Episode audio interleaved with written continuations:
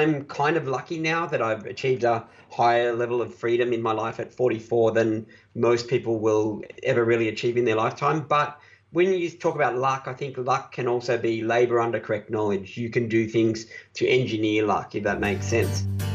This is Ezra Firestone from smartmarketer.com, and you're listening to my friend Ash Roy on the Productive Insights Podcast. Welcome to the Productive Insights Podcast, where you can learn how to systemize, automate, and scale your business via the internet. To access previous episodes and useful productivity tips, go to www.productiveinsights.com. Now, here's your host, Ash Roy. Hello there, this is Ash Roy, the founder of ProductiveInsights.com, with a quick message for you. If you'd like to grow your business profitably and fast, head over to getmetodone.com where you can learn more about the Productive Insights membership program, which is designed to help you grow your business profitably and fast. We help you get clear on your target audience and create an irresistible offer around the specific problem that you solve for your audience. Once we've established an offer that's a good fit for your audience, we then help you to scale your business using marketing automation, which means you spend less time working and more time enjoying the fruits of your labor. If you'd like to learn more, head over to getmetodone.com right now and take that first step towards your business success and your time freedom. I hope you enjoy this episode and get a ton of value from it. I look forward to seeing you at getmetodone.com. Welcome, everyone. Welcome to the Productive Insights Podcast. This is Ash Roy, your host, and today's guest is Greg Cassar. Greg Cassar started selling online in 2003 after he left his full time role in 2009, which was in IT in the corporate world. He left to run his own digital marketing agency, which specialized in traffic and conversion. Greg has invested over $250,000 in his education, has worked with 300 businesses, and driven over 2 million leads. He's responsible for over $500 million in online sales and has worked with some online marketing greats who have previously been on this podcast, including Ryan Deiss in episode 170 and Ezra Firestone in episode 55. Greg is a master at performing split tests and has recently been doing a lot of work in the e commerce space. So, Greg has some great knowledge to share with us in terms of the various business models out there and what really lends itself to creating a life of freedom. So, I'm delighted to welcome Greg Cassar from collective.com.au. Welcome, Greg. Hey, Ash. Thank you very much for having me. It's a real pleasure. Thanks. We've known each other for many years. I've always found you to be a stand up guy. Uh, I was talking to another guy today, Guy Sohm, and he said, Ash, he always comes from just such a place of giving. So I think that's uh, a true compliment that, you know, people talk about you like that. So it's awesome what you're doing with the group here. That's very kind, Greg. Thank you very much. And I was going to say that I've known you for about five years, and I can honestly say it's always been a pleasure. You're a very down to earth person and very approachable and very honest. So thank you. You're very welcome. So, Greg, what we're going to talk about today is the different business models, particularly in the context of what we've seen happening of late, which is a little bit of a tectonic shift, if you like. Amazon seems to have come to the fore. And as Mike Rhodes said to me once, he talked about the four horsemen of the apocalypse, and that was Amazon, Apple, Google, and Facebook. Facebook. And we're now seeing some sort of a maybe not a resurgence, but a a progression of Amazon. There's a bit of a groundswell happening around that. And Greg, you were saying to me just before we started recording that by 9 a.m. in the mornings, you are pretty much free of all your commitments that you have to fulfill in order to be financially free every day. So yeah. clearly, the e commerce thing has been serving you very well. You have recently talked about how you've built million dollar business within 12 months in annual revenue when I saw yep. you speak at Superfast Business Live, which was hosted by our common friend James Schramko. So yep. let's start the conversation there. And why don't you tell us about how you see e commerce evolving now okay. and where do you see yourself in two years and how that's played a role in your journey so far? Okay, cool. Well, there's a couple questions there. So if I unpack that a little bit, one of the things like most people get into business as a way of creating, you know, a, a lifestyle. But I think ultimately most people actually really seek freedom, whether that's the freedom of choice of who to hang out with, the freedom of where to live, the freedom of what to work on, you know, that kind of thing. I'm kind of lucky now that I've achieved a higher level of freedom in my life at 44 than most people will ever really achieve in their lifetime. But when you talk about luck, I think luck can also be labor under correct knowledge. You can do things to engineer luck, if that makes sense. Yeah. So, yeah, like you mentioned, I've spent over $250,000 and I've been at it since 2003. So, I'm like one of those guys where uh, he got lucky, but I'm a 15 year overnight success or 16 year overnight success, that kind of thing. You know, Greg, I interviewed John McGrath, the founder of McGrath Real Estate. I think it was Yeah, in episode 122. And he actually said, you know, it takes 10 years to become an overnight success. That is so well said. Yeah, it's very true, very true. John, very, very smart guy, obviously, with Yes. what he's built. So during that time, like we, I was in corporate IT, then got into, got out of that by running an agency, as you, as you discussed. So because I was selling stuff online and getting good success, my first business was propertybooks.com.au. So I was selling books and courses about investment property, that kind of thing. Um, and then we, my business partner at the time, John and I, we did an exit there and we sold that. But I had a lot of business owners saying, "Hey, could you help me with that?" And so that's why we started. I morphed off into you know running an agency. Ran an agency for many years and learned a lot. What was great about that was the speed learning of like working in so many different businesses. So that was awesome. Then morphed into more of a coaching role, and then now we do a model called Rainmaker Partner, where we partner with hero businesses and scale them up exponentially and just take a small piece of the gain. That's kind of what we've been doing. But you spoke about business models, and what we've found is that there's, you know, business really comes down to a couple main types of models. There's hmm. like a services business, Yeah. there's a information business, there's hmm. physical products, so e-com, Amazon, and then there's software as a service, and there's also local as well. And what we Yeah. found is like the further you head towards one way, the more freedom you can create. So Right. because really it all comes down to really it all comes down to leverage. So a local business probably has the worst freedom, like the lowest level of freedom. Maybe worst Yeah. is not the correct, you know, the correct word. Yeah. The lowest level of freedom. Then a services business really is the second worst as far as like level of freedom because it doesn't matter what you do in a local business or in a services business. You can go above and beyond, but you can't keep everyone happy all the time. And also, the reality is that sometimes you're limited by things like geography and stuff. You don't have as much leverage, or it might be about your own time or your team's time, but there's not as much leverage, and leverage really is the key. Info business is incredible from a product point of view. You can you might be able to build it once and sell it over and over again without having to redo that product. Obviously, certain times you know things change in the industry and you have to keep doing that. So info can be amazing, but you've got to have something special, something different. You know, otherwise there's a lot of people selling info and the price of info you know can be going down that kind of thing. So an example might be you sell certification with your info or micro continuity also work, works well like where it's a an annual program but you you can get the price of the annual for just the cost of a couple of months. There's different ways of making info work.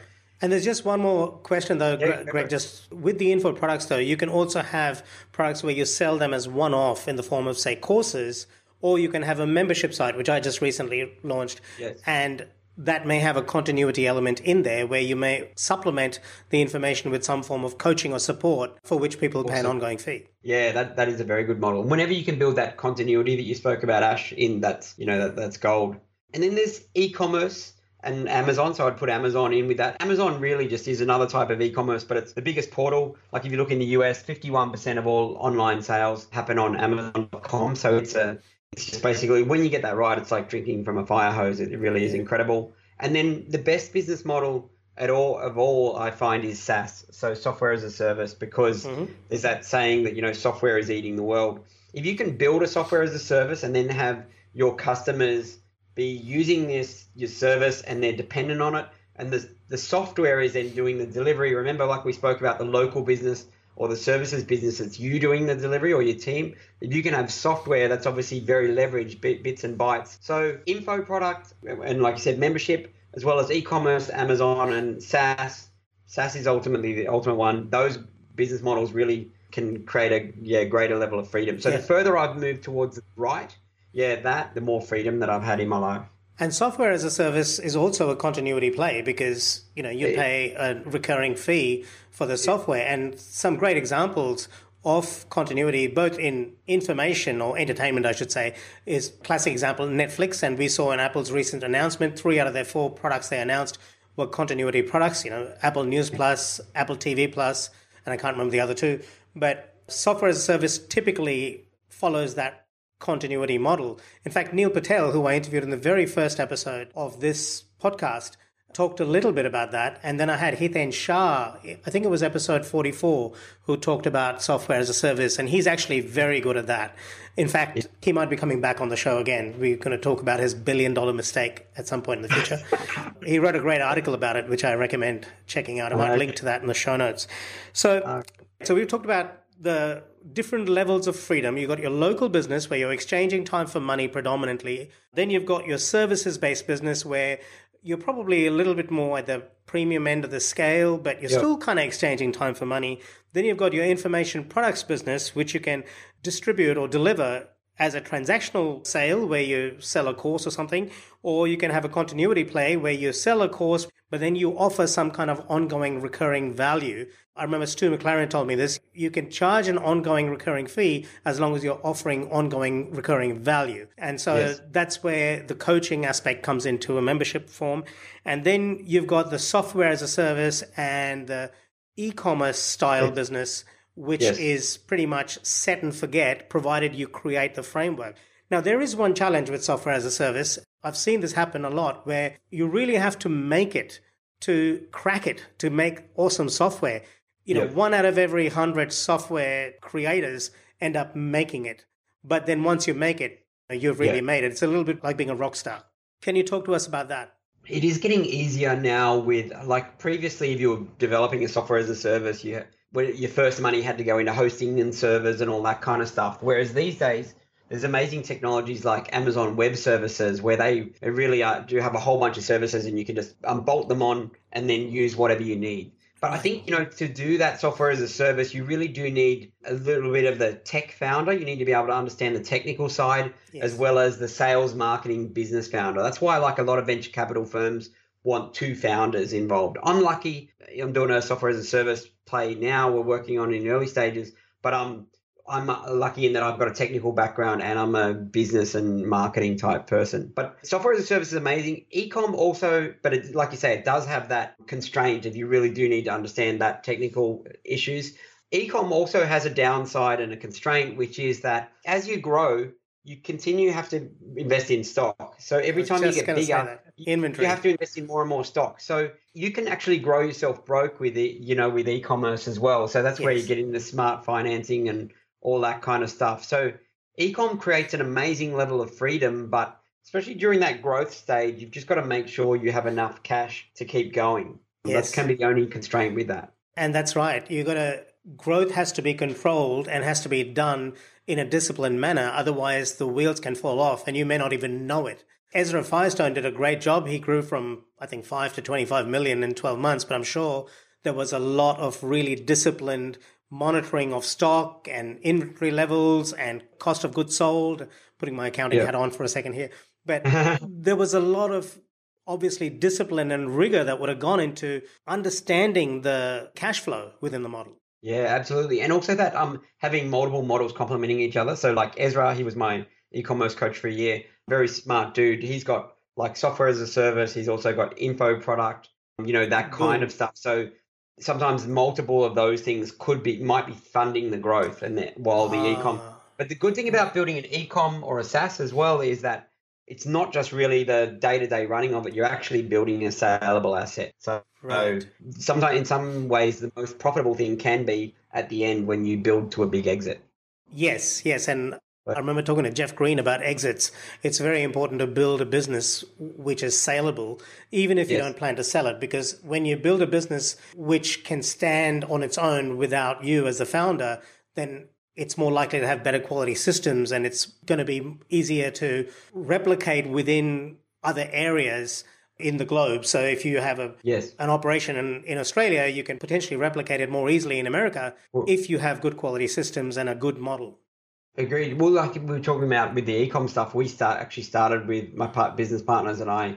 We started with the US in that case, even though I'm an Aussie, just because it's ten times the bigger market. So right. there's a thing about leverage with that, sometimes the same marketing effort, but applied to a different business model or applied to a different market can get you a different result. So, because one of the things I learned from Russell Brunson was like, once you get on a winner, sort of take the show on the road, Yes. roll it out into other regions. Whereas everyone always thinks I've got to find another winner, but sometimes you don't. Like we've got winners in the e-com space that we've now rolled out, you know, through the US and then Canada and Mexico and all of Europe and Japan and Australia, you know what I mean, that kind of thing. Rather, we still are adding new products in, hopefully trying to find more new winners, but just take those winners and roll them out around the globe because that's what's exciting. You know, if you think back traditional business, you set up a market stall or whatever, and your customers were whoever went past that day. Yeah. Whereas these days, it literally you can hit the whole globe. It's an incredible time to be alive, and it's an incredible time to be an entrepreneur. I think.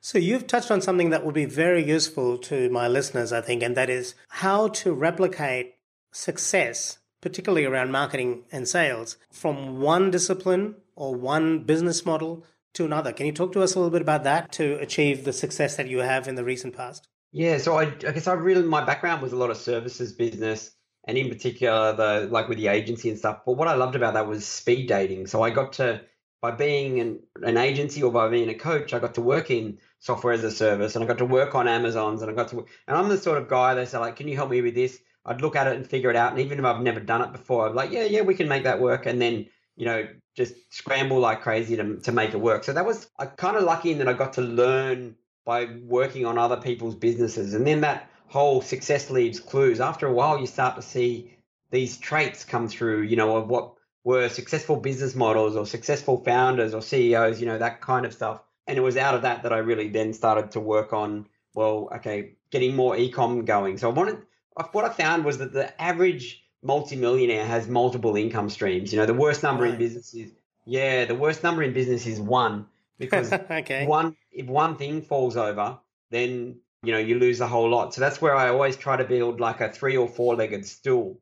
You Mhm. can have this issue of energy units where you're just not giving anything enough energy to smash it out of the park. So there's definitely a, a balancing act, but generally it's good to have a couple of income streams. So this one brought in 10 grand a month and that one brought in five grand a month and that one brought in five grand a month in this hypothetical situ- situation, you know, you're at 20 and if one of those five grands all of a sudden dropped away for, you know, Google changed the rules or Facebook did or whatever, then you've gone from 20 down to 15, you know, rather than, you know, lose everything, that, that kind of stuff. So that's why I have enjoyed having a little bit of ecom and a little bit of SaaS and traditionally I've done a lot of services, but I'm probably not going to really do that much in the way of um, services moving forward, to be honest. Just not as leveraged as I want. I think everything from this point on will either be info, ecom, or SaaS. And then the other part of it is like taking business owners, taking the money out of business and then focusing on investing. Because I think a lot of business owners are guilty of just, you know, running the day to day of the business, but then not really thinking about, well, actually, I need to be able to retire, say when I'm 65, 70, Yeah. whatever the case is. Have I built a big enough golden goose that I'm going to then be able to live off the eggs of it without having to kill the goose, which is a different discussion altogether. But um, yeah, so I think after a while, learning investing as well as a business owner, it's kind of like the next evolution that you need to be able to do. And that sort of ties into the idea that you want to build a business that you can sell and not Yeah. just sell, you know, for break even. You want to build a business that can sell that enable you to retire. So Yeah. it closes the loop in a sense. Talking mm. about building something that is an asset. That's what I was Yes. looking for. Building a business that is an asset. You can have it all too, Ash. Like I feel that you can have freedom, like you can build a, a freedom and a lifestyle business, but also build something that can that can be sold. Certainly, like what we're we're doing we're doing now. But I do get it. Like so, as far as there'll be people listening who are earlier on in their journey, say they're still in the day job and they're trying to get out of it, or they've just got out of the day job. And you know what? That point, you're really at the grind. You really just got to keep learning as fast as you can, implementing like crazy, you know, that kind of thing. So this, like what we're talking about, about creating freedom and investing what's left and all that kind of stuff, might seem like it's a long way down the track, but it's good to know that that's possible. But initially, you've just really got to scramble like crazy because one thing is no one's going to do it for you. So you know, Yes. like how I said, I'm a 15 year overnight success Yes. heaps of people started at the same time as me, but most of them will quit. Really, I think that resilience. I actually don't think there's there's not really that much special about me. Like, um, don't get me wrong, I'm not a I'm not a dummy, but I'm not I wasn't the dux of the class or anything like that. Do you know what I mean? But what was what was special about me was I was willing to outwork the other guy. I was yeah. or girl. I was willing to out hustle, out learn. When everyone else stopped learning, I kept going. I kept going. And then when life kicked me in the guts, I just got up one more time after life, life kicked yeah. me in the guts and just kept going and going and going. So that resilience and also that ability to say, hang on, this isn't working. We need to pivot. You know, what's yeah. next? And I think next is one of the most important words in business. Do you know what I mean? Because okay. if you're on a yeah, if you're on a business model and it just doesn't have the right level of leverage, you know what I mean? Then you might need to say next. And because I found actually in your life as an entrepreneur, you might start off with a certain business model, and then after a while you realize you say you listen to something like this, and then you realize, hang on a second, this doesn't really have much leverage. It's not really going to be a sellable asset. It's not getting me where I want to go. Keep doing it, right? But think about what is next and what is a smarter business model that I can move to. And like over our, time from the day job to now, we've like done those, you know, four or five of those main pivots. And it's about constantly moving to a, a better, smarter, more leveraged business model so that you can create that freedom. You can have, you know, ultimately build that golden goose as well. Cool. So let's talk about some really important takeaways from this conversation that our listeners can implement and actually get some results if they're looking to build a lifestyle. We touched on the different kinds of businesses and we talked about the business that affords you the least freedom, which is your local business where you're typically exchanging time for money. And then we talked about the services based businesses and the next progression and then you've got your information businesses, which can be either recurring income based, where you're offering some kind of coaching to supplement that information, or a transactional information business where you're selling courses, that kind of thing. And then we talked about software as a service and e commerce, where you're building an asset that pretty much sells itself or delivers a, a result without almost any intervention from you. And it's becoming increasingly easy these days with Amazon servers and so on. You also talked about the importance of having multiple income streams from all the people that you've worked with, and you've worked with many of them. The ones that have been the most successful have been able to kind of diversify their yes. time and financial investments, but not do it to the point where they are too diluted, but equally yes do it so that if one business is suffering, then the successful business can kind of shore up that suffering business, at least for a period of time. But then also knowing when to cut your losses and to say, okay, this is not working and pivot away from that. You also talked about the importance of persistence and spending your time in the trenches. And we've seen all sorts of successful people do that, including Steve Jobs, who had his second act after he was sacked from Apple. Yeah. You know, and, and when he became the CEO of Next, and Next did a reverse acquisition of Apple, and that's how he ended up becoming the CEO of Apple again, which may never ever happen again. But the point is, he spent years and years and years in the wilderness. So you have to be willing to do that. Maybe you'll be lucky and you won't have to do it, but be prepared for it. And then you also said something really valuable, I thought, which was keep asking yourself, what's next? That's an important question to ask. So that orients you a bit to the future and stops you from being myopically focused on the here and now. Yes, you need to be focused on the present, but you also need to be aware of the landscape and what's coming in the future. And another important question to ask is Am I single point sensitive? And the way you expressed that was you said one of the worst words in businesses is the word one. So, you yeah. know, one customer, one supplier, one business model. Those things, in your experience, can be quite limiting and can be the kiss of death. Yeah, absolutely. I think that was a great, great summary. Cool. All right. So that was a great episode. Now, how do our listeners find out more about you, Greg? Is there anything else you'd like to add in this conversation? I mean, I look forward to having you back on again soon, where yeah. we'll be talking about more tactical stuff around e commerce. Yes. Uh, but what would you like to talk about in terms of strategy? What advice can you give our listeners? Yeah. So your first question was like, where can people find um, more info? I think if you go to rainmakerpartner.io, that's like our main um, website, that has a, a blog on there. So between that and the collective.com.au blog, there's video training that goes on and on for, yeah, there's a lot of time you could spend there. That's a, just a, a great free training resource. I don't really have anything to um I don't really have anything to sell these days. You know, like as far as what I'm yeah what I'm doing. The other thing really is, is advertisingboost.com, uh, which is soon to be called marketingboost.com. That's where we give away free vacation incentives for business owners. That's really going nuts. That's kind of like the main ways to find us. I think you know what you summarized was just awesome. I think when it comes down from a business owner and entrepreneurial journey, it's basically like you know where am I now? Where do I want to go? And then is it worth it? And so like what's my why as to what I want to do? And the yeah. why has to be greater than you. Like so, initially it might be about yes. money and that kind of thing, but after a while you get to like a greater purpose. So like for example, we do philanthropy and fund a school in India and all that kind of stuff. So there has to be a bigger, you know, a bigger why after a while. And like 100% of people want success, maybe only 3% are willing to do what it takes to get there. So yeah. you got to think about like, are you willing to do what it takes? And when, yeah, it's going to get tough at times, but if you keep picking yourself up, the ultimate prize is freedom. And mm. like, what's the, yeah, what's the value on that? Like, um, so I think, yeah, go for it. Yeah, Todd Herman talked about the importance of having a greater why in episode 176. Either he talked about it on the episode or in his book, which I highly recommend. It's called The Alter Ego Effect, and I found it very useful, particularly if you are struggling through that wilderness period, you know, to be able to give yourself this alter ego, which you can kind of step into and not feel seduced or affected by what appears to be a failure. You know, you can keep positioning yourself as the superhero in your mind without being deluded about it and actually really activate your inner superhero to push past those really, really challenging times. And there will be many. Yeah, I love that. That's great. Okay, well, thank you very much for being on the episode, Greg. And I can't wait to have you back where we'll be talking about more detailed, actionable secrets around building an e commerce business that delivers epic results. Awesome. Thank you for having me. Much appreciated. Thanks, Greg.